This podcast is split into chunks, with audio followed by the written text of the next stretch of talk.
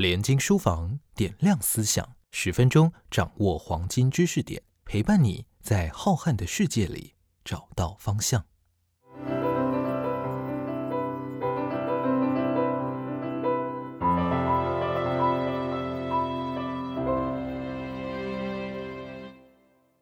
各位连经书房点亮思想 Podcast 朋友们，大家好，我是焦元溥，非常开心这次能够有机会和大家分享阅读普希金。好，这个阅读是用音乐来读普希金，因为最近很高兴在连经出版了一个 CD 书的作品。所谓 CD 书，倒不是有声书，而是这是结合古典音乐的录音，还有呃。七万字的解说，这样子的一本作品，它本来是五年前的一场音乐会，但后来我们有机会在台湾还有香港等地方再度演出，啊，演出成果不错，虽然曲目非常的困难，是很艰巨的挑战，但是呃，我邀请的音乐家都非常的杰出，啊，所以最后我们决定录制，因为主题聚焦非常的清楚，都是普希金。我们所演出的作品有以普希金的诗歌直接谱成歌曲的创作，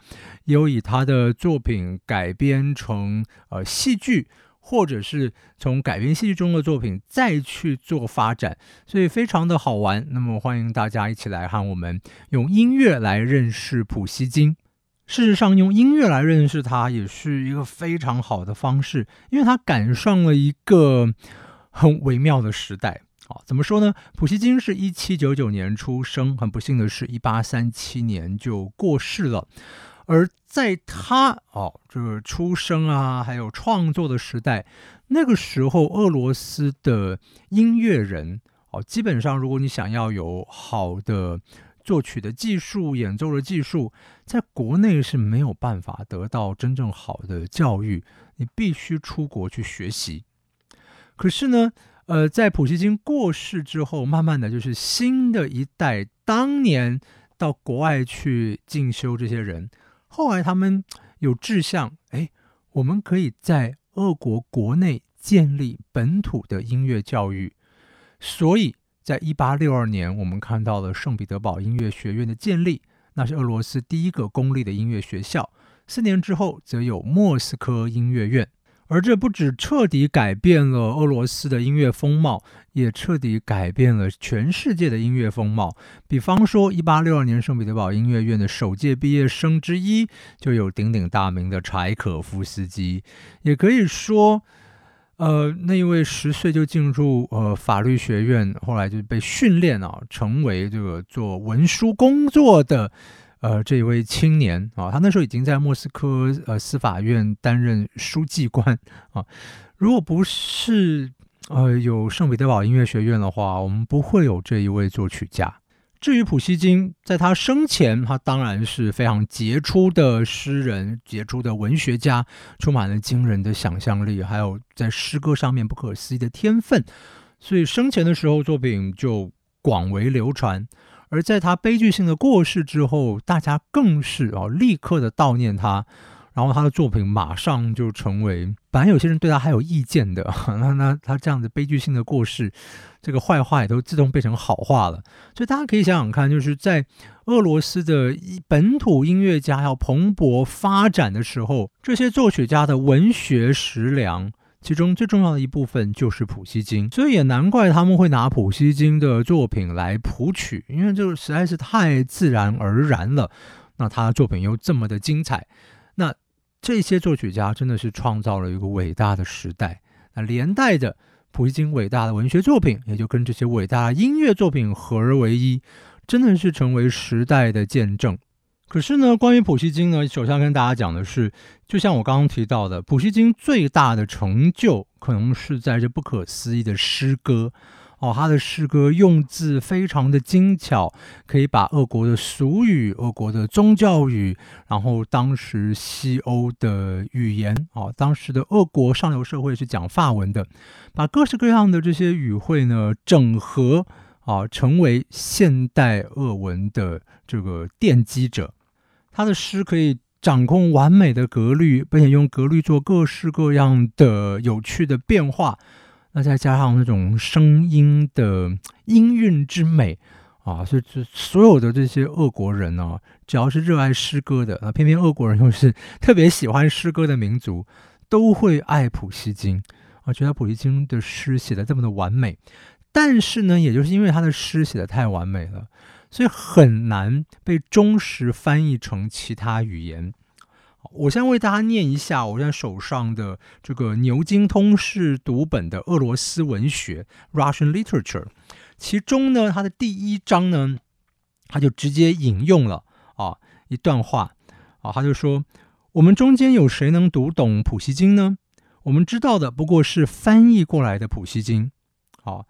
然后因此就是他一直说，我们对普希金的评价好像没有俄国人对他那么高啊，但是。我们显然错了，因为语言的局限，我们对于呃这个一目了然的事物也无法明辨，仿佛被蒙住双眼的人，连一匹骡子和一匹这个得赛马比赛冠军的马都分不清楚。哦，他的意思就是说，我们可以想象啊，就是说，如果你是英文的读者啊，你不会中文，那你要用英文来读李白的诗，读苏东坡的诗。那当然，那些精彩的意象啊，非常优美的意象，你可以领略。但那些优美的格律、那些对仗啊，那些声音跟意象，然后甚至跟文字形状配合起来的这些美，这个我们就会用英文来读的话，应该会丧失非常的多。同样的哦，在一九二五年，英国裔的俄国文学评论家米尔斯基。在他写的俄国文学史里面呢，也提到普希金啊，他就说呢，外国人确实很难信服普希金在俄国作家当中至高无上的伟大地位。如果这个人不懂俄语的话，那他或者呢根本不可能理解。但是呢，即使他啊不理解，就他不认为普希金那么伟大，他有必要要接受这一个信念啊。这普希金伟大不伟大，好像不是你说了算，他就是伟大，哎，最伟大，你就要接受。为什么呢？否则，他关于俄罗斯文学和俄罗斯文明所形成的一切概念，都是先天不足跟脱离现实的。当然，我我意思是说呢，就是说，像伟大的托尔斯泰、伟大的杜斯托耶夫斯基，他们的小说，你翻译成其他语言的话，你还是比较能够感受到这个文学的伟大之处。虽然也一定是有啊不能够翻译的地方，但是呢。不会像诗歌诗真那么多，但普希金很不幸的是，他最大的成就就是在诗歌，所以嗯是有点可惜。但是即使如此，普希金的非常多诗，我觉得放到今天来讲，那个还是能够感动读者的。哦，我在阅读普希金里面引了他的纪念碑，我第一次看到纪念碑这首诗的时候，就确实是被震撼住了。我觉得说哇，这个诗的力量这么的强大，而且诗人对自己是这么有自信。我为大家稍微念一下啊，这首诗其实真正的名字应该是“我为自己竖起了一座非手造的纪念碑”。啊，非手造一纪念碑就是说，这纪念碑不是用石头刻出来的，它是用文字写成的。我为自己竖起了一座非手造的纪念碑，它和人民款通的路径将不会荒芜啊。他高高举起了自己不屈的头，高过那纪念亚历山大的石柱。我不会完全死去，我的心灵将跃出我的骨灰，在庄严的琴上逃过腐烂。我的名字会远扬，只要在这月光下的世界，哪怕仅仅只有一个诗人流传，我的名字将传遍伟大的俄罗斯。他各族的语言都将把我呼唤，骄傲的斯拉夫、芬兰，至今野蛮的通古斯，还有卡尔梅克草原的友伴。下面这一段哦，请大家特别听一下，这个真的是在我们这个时代，更是感觉到，即使是两百年前的普希金，还是这么的有现实感。我将被人民喜爱，他们会长久记着我的诗歌所激起的善良的感情。记着，我在这冷酷的时代歌颂自由，并为倒下的人呼吁宽容。哦，诗歌之神啊，继续听从上帝的旨意吧，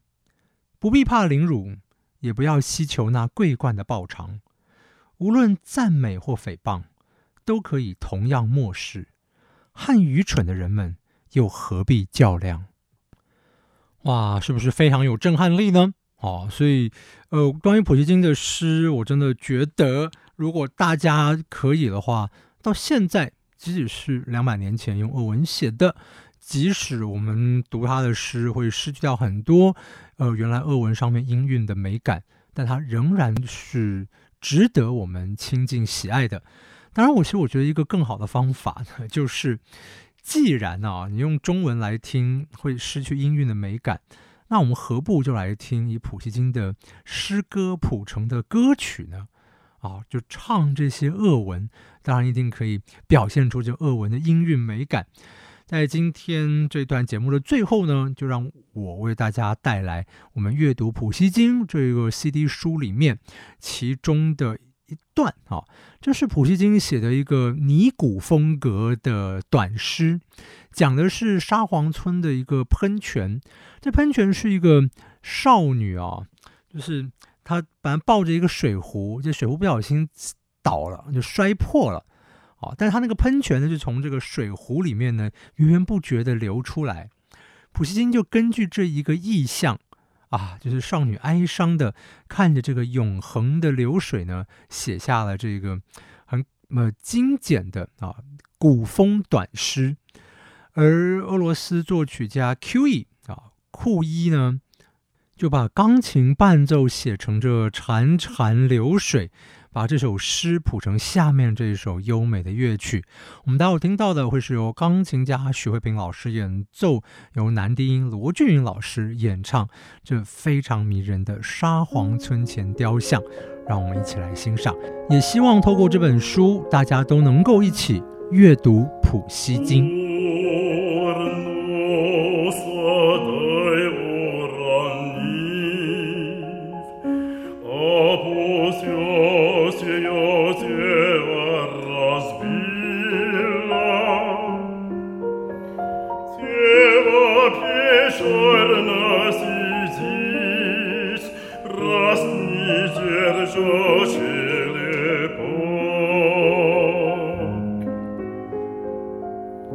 Чудо не сяк не вода,